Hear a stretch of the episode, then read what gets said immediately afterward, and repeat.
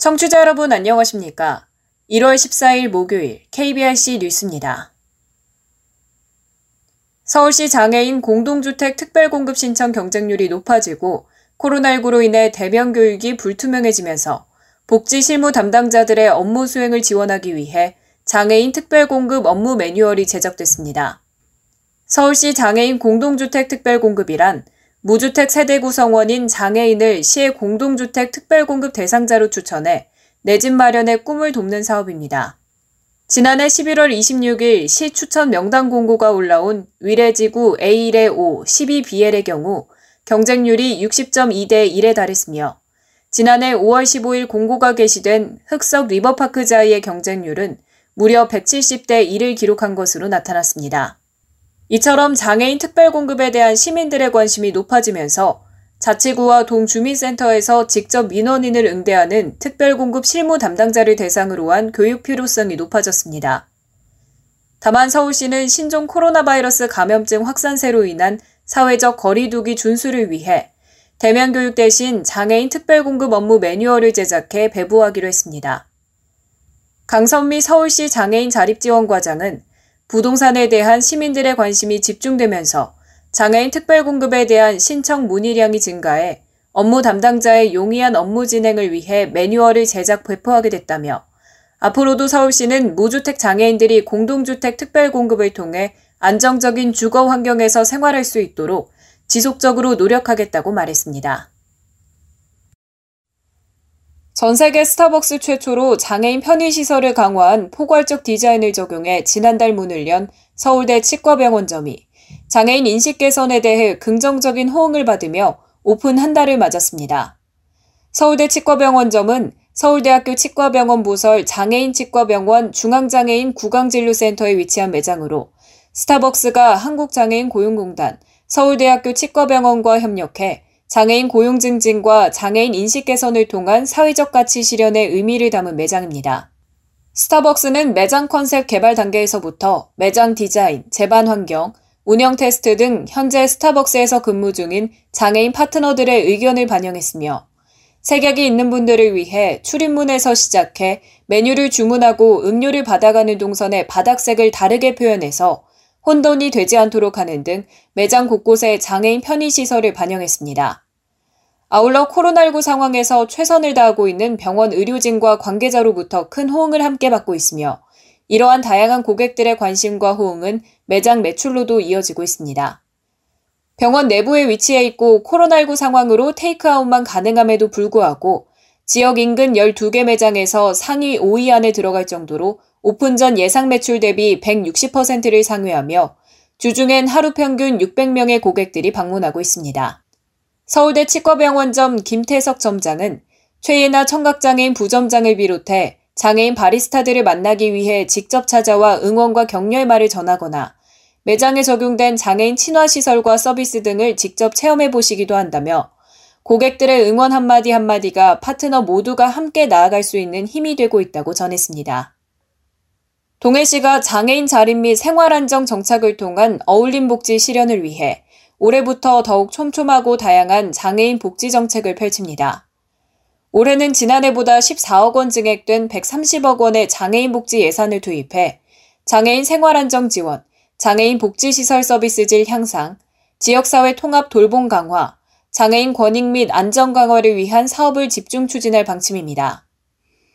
우선 저소득 중증장애인의 생활 안정을 위해 장애인 연금 수급자 전체 대상의 기초급여액을 월 25만원에서 30만원으로 인상하고 사각지대 해소를 위해 지속적으로 대상자를 추가 발굴 지원할 계획입니다.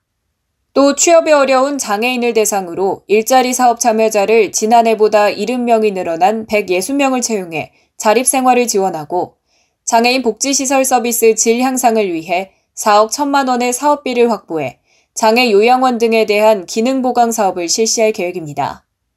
이지혜 복지과장은 장애인 자립 및 생활 안정을 위한 장애인 중심의 맞춤형 서비스를 적극 지원해 장애인과 비장애인이 다 같이 행복한 어울림 복지 실현을 위해 최선을 다하겠다고 밝혔습니다. 대한장애인 컬링협회 회장이 장애인 선수에게 심한 욕설과 함께 장애인을 비하하는 듯한 발언을 해 논란이 되고 있습니다. 협회 회장 선거에서 다른 후보를 지지했다는 것이 이유였습니다. SBS 이정찬 기자의 단독 보도입니다. 한국 장애인 컬링은 평창 패럴림픽에서 이른바 오벤져스의 투혼으로 큰 감동을 선사했습니다. 이런 선수들의 활약을 등에 업고 장애인 컬링 협회의 A 회장은 지난달 회장 선거에서 재선에 성공했습니다. 그런데 선거가 끝난 뒤 A 회장은 선수위원장인 민병석 선수에게 전화를 걸어 다른 후보를 지지했다는 이유로 욕설을 퍼부었습니다. 녹취의 회장. 요즘 나안 친구 다 알고 있어? 당신은 정말 인간 쓰레기야! 알았어? 녹취 위원장님, 나 안 찍은 거 다 알고 있어. 당신은 인간 쓰레기야. XX야. 알았어? 녹취해. KXX야. 수위는 점점 높아졌습니다. 녹취의 회장. 넌 아주 아주 아주 죽일, 죽일 거야. 내가 칼 따블로 너 집어려 지금 당장 할게. 넌 아주 아작을 내 죽일 거야. 내가 칼로 X을 따버려. 너 지금 어디야? 당장 갈게. KXX야. 민 위원장이 어렵게 입을 떼자 녹취 민병석 선수 위원장. 내가 지금 장애인이라고 이렇게 무시하고 이렇게 비장애인인 A 회장은 장애인을 비하하는 듯한 말까지 서슴지 않았습니다. 녹취의 회장. 너 자일 뭐, 뭐 대단해. 뭘 불- 불편한 따름이야. 네가 무슨 농어야 뭐야? 어? 나때 먹고 사는 새끼들 까불어? KXX 노마. 장애인이 뭐 대단해? 몸이 불편할 따름이야. 네가 무슨 농아야? 뭐야? 어? KXX. 나 때문에 먹고 사는 새끼들이 까불어. 민 위원장은 A 회장의 이런 폭언과 장애인 비하가 처음이 아니라고 주장합니다. 인터뷰 민병석 대한장애인 컬링협회 선수위원장. 평창 때 선발된 그 선수들 한테 똑바로 해 임마. 너 아니어도 선수 많아야지. 네. 뭐 장애인들한테 항상 반말이고요. 선수들한테 욕하는 거는 뭐 다반사였었고요. 다른 국가 대표 선수들도 A 회장의 상금 횡령, 선물 강요 등 의혹을 제기한 가운데 전횡을 막아달라는 국민 청원까지 했습니다. 이에 대해 A 회장은 취중에 욕을 한 건 진심으로 사과한다면서도 장애인 비하 의도는 없었고 다른 의혹들은 전혀 사실이 아니라고 해명했습니다. SBS 이정찬입니다. 장애인 친인척을 자신이 운영하는 회사 직원으로 속여 보조금을 타낸 기업 대표가 경찰에 적발됐습니다. 부산 부산진경찰서는 사기 혐의로 모기업 대표 A씨를 검찰에 송치했다고 오늘 밝혔습니다. 경찰에 따르면 A씨는 지난 2010년부터 8년 동안 실제로 근무하지 않는 친인척을 자신의 기업에 고용된 장애인인 것처럼 서류를 조작해 한국장애인 고용공단 부산지역 본부로부터 장애인 고용장려금 1억 2천여만 원을 부정수급한 혐의를 받고 있습니다. 경찰 조사 결과 A씨는 장애인 고용사업장에서 최저임금을 준수할 경우 공단이 보조금을 지급하는 점을 이용해 허위 근로계약서를 작성한 것으로 드러났으며 특히 친인척은 A씨가 자신들을 허위로 채용해 보조금을 받은 사실을 몰랐던 것으로 확인됐습니다. A씨의 범행은 그가 제출한 자료를 수상하게 여긴 한국장애인 고용공단 부산지역부가 경찰에 수사를 의뢰하면서 밝혀졌으며 공단은 A씨가 부정하게 타낸 보조금에 대해 반환 소송을 진행하고 있습니다. 끝으로 날씨입니다. 내일도 황사가 유입되면서 대부분 지역의 미세먼지 농도가 짙게 나타나겠고요.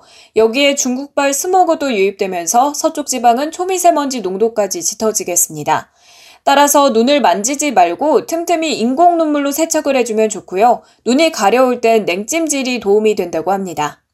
내일은 오늘보다 기온이 더 오릅니다. 내일 서울 아침 기온이 1도, 낮 기온이 9도로 3월 중순에 초봄 같은 날씨가 이어지겠습니다. 다만 아침부터 낮 사이 내륙 곳곳에 비가 내리겠고 영서와 호남 내륙은 밤에 또 한 차례 비가 오겠습니다. 비의 양은 5에서 10mm로 많지 않지만 기온이 낮은 강원 산간엔 최고 3cm의 눈이 쌓이겠습니다.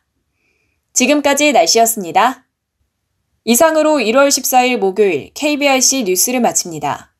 지금까지 제작의 안윤환, 진행의 최유선이었습니다. 고맙습니다. KBIC